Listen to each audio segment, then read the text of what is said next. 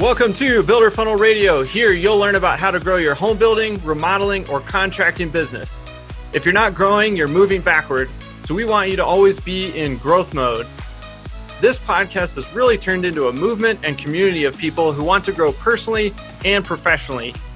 Here we bring you some of the best marketing, sales, and business minds in the industry so you can elevate your business. All right, let's dive into the show. Hey, what's up, guys? I'm Spencer Powell, and welcome back to Builder Funnel Radio. Today, we're going to do something a little bit different. I'm in a few different mastermind groups, and you guys probably know I'm huge into personal growth and self development, self improvement. Been reading those type of books for more than a decade now. Go to a lot of events, conferences, listen to podcasts, try to you know connect with a lot of mentors and different you know groups where I can learn things that I don't know kind of throughout this process and meeting with my team and you know um, that sort of thing I, i've been getting a bunch of questions. I thought it'd be fun to just do some q&a question uh, q&a podcasts every once in a while. So I'm just going to uh, do three questions for today kind of across the board you know so business wise not necessarily just marketing focused. And uh, and we'll see how it goes. So if you like the format let us know over at radio at builderfunnel.com if you don't like the format, let us know over at radio at builderfunnel.com. We'd love to hear from you. And that is the same email address. You can submit your questions if you have anything that you uh, want to ask on the show. So, with that being said, these will be probably a little bit shorter. We'll hit the questions up and we'll we'll uh, wrap it up. So, first question that came in is, what do you do with your business profits? So, kind of this question around like reinvestment versus taking money out. And so I'll, I'll tell you how I approach it. I once heard a, a mentor and he was kind of talking about basically, you know, business is super, super high risk, right? By the time you hit the 10 year mark, it's only like 4% of businesses that maybe make it to 10 years and hit a million in sales, you know, so to, to do that, I'm probably botching the numbers a little bit, but it's a, it's a very, very small number. So if if you're in business and you're making money and you're still operating and it's um, it's been been a while, right? There's a lot to be said for taking chips off the table.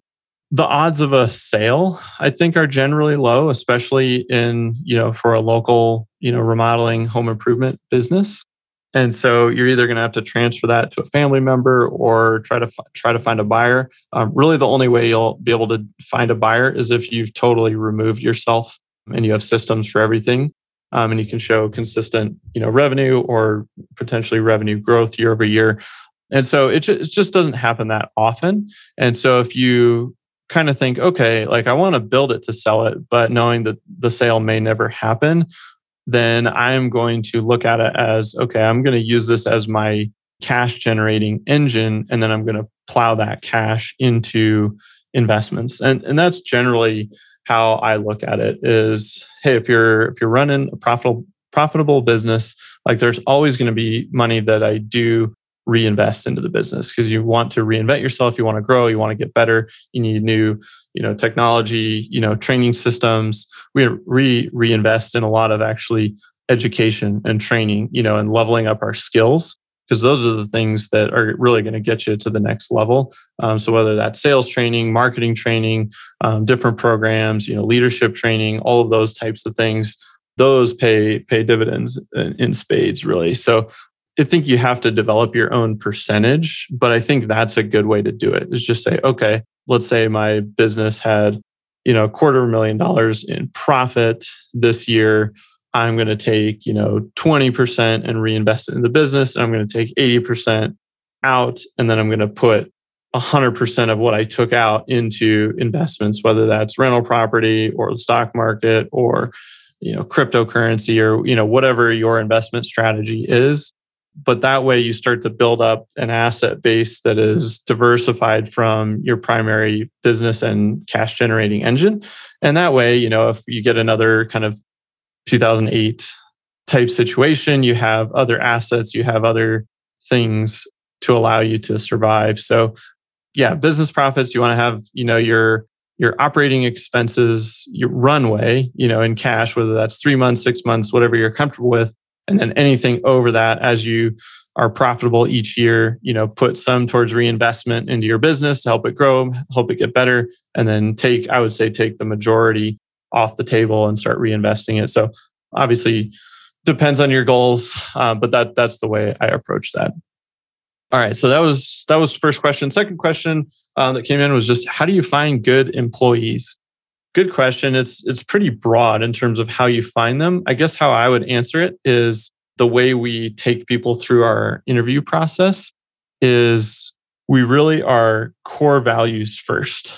So I'd rather find the right person and then teach them the skills than have somebody come in and you know they're super good at x but you know they're kind of a poison or they have a bad attitude or you know they just don't fit the the culture you know so for us we have several core values always be learning deliver positive customer experiences achieve more together do the right thing and always be teaching. So that's kind of the lens that we're looking through as we're evaluating team members that are applying. And that's actually our first interview. We're looking for those more than skills. And if they make it past that, then we kind of send them through a series of interviews where we're going to test for kind of the skills analysis like how how strong are they at different areas of whatever they're going to be doing in that role but if they don't even pass that core value test it doesn't matter it doesn't matter how good they are because they're just going to be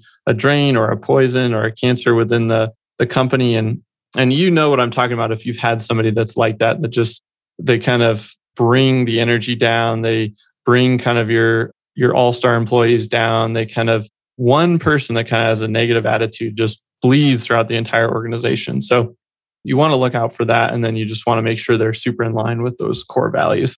Obviously, in terms of like, where do you find them? There's a bunch of different places to post, but that's how you actually like bring them into your your company is is we use the the core values really at, at the the front end of that process.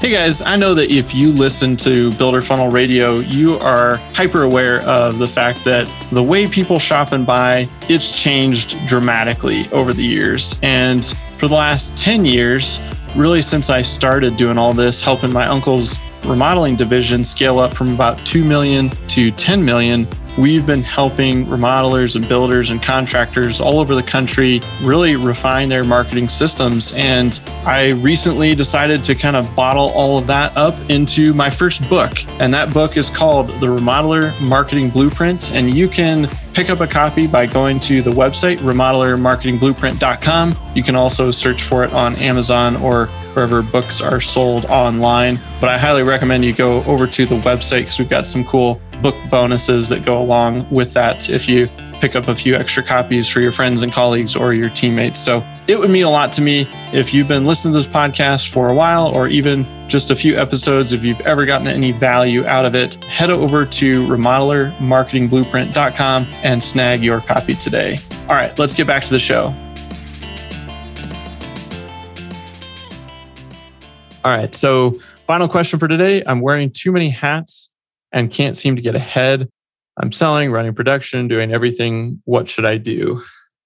I love this question because when I think about my entrepreneurial journey, you know, I go back to kind of the, those first first months, first couple of years.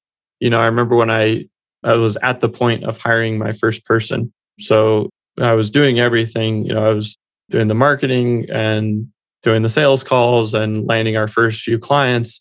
Um, and then I was doing all the delivery work and doing all the client communication.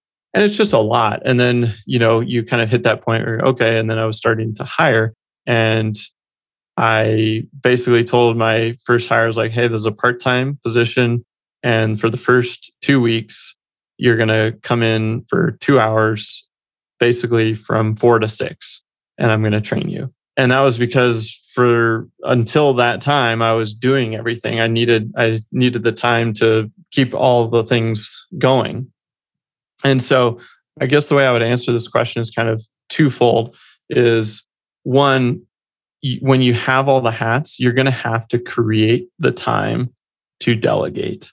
So it's not just going to be there. You're going to have to be doing all the things, and then you're going to have to create extra time to train and delegate functions so that then you can start to remove yourself from those functions. In terms of which things you should delegate first, you know, if you're thinking about like operations as well as like marketing and sales, I would say get out of operations as fast as you can. And I say this because it took me a long time to do that. And I feel it really slowed me down because operations and marketing and sales and you know revenue driving activities are very different in terms of you know kind of the the mindset the mentality the types of tasks. And operations will always take precedent because you have a client fire you have a client issue like you're all over it and that's all consuming and you've got to jump on that right away.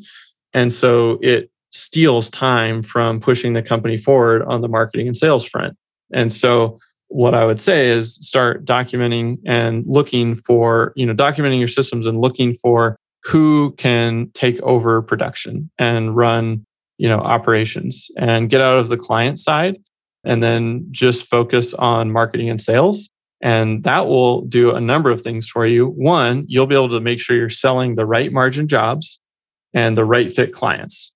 And you know, if you do that, then that gives you some forgiveness on the operational side. Um, even if you know you need to jump in and somebody's like new there, they're making some mistakes and you're guiding them along and they're coming up to speed or whatever it is. But really, as quickly as you can, if you can find, you know, somebody that you can just put into that seat where they're going to take on all of the that side of the house, then it gives you the um, brain space to focus on pushing the company forward. Otherwise, I feel like you'll always get in, stuck in that you know cycle of selling some jobs, then you're doing the work, and then you're like, oh, we're running out of work now. I got to go sell, and so you end up just kind of hovering at similar revenue levels or bouncing around it becomes very seasonal throughout the year. You have dips and you know high times and low times, and then that kind of becomes your cycle year over year too. You might have good years and then bad years and good years. But if you can focus on pushing ahead, then you can continue to push growth year over year.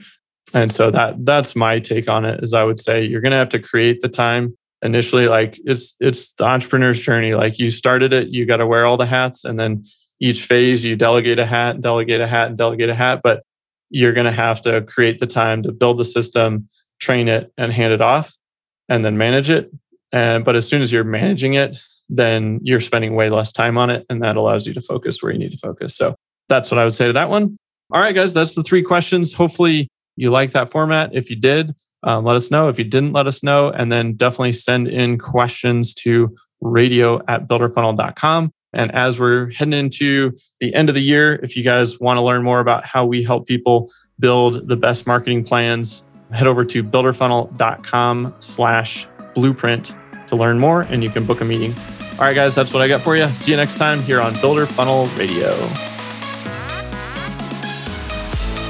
Thanks again for listening, everybody. And as a quick reminder, text radio to 33777 for some free goodies as a thank you for listening to the show. And if you got some value from today's episode, I just ask that you leave us a quick review on iTunes. It really helps us spread the word and grow this awesome community of people who are working to improve their lives and their businesses. Thanks again, and we'll see you next time on Builder Funnel Radio.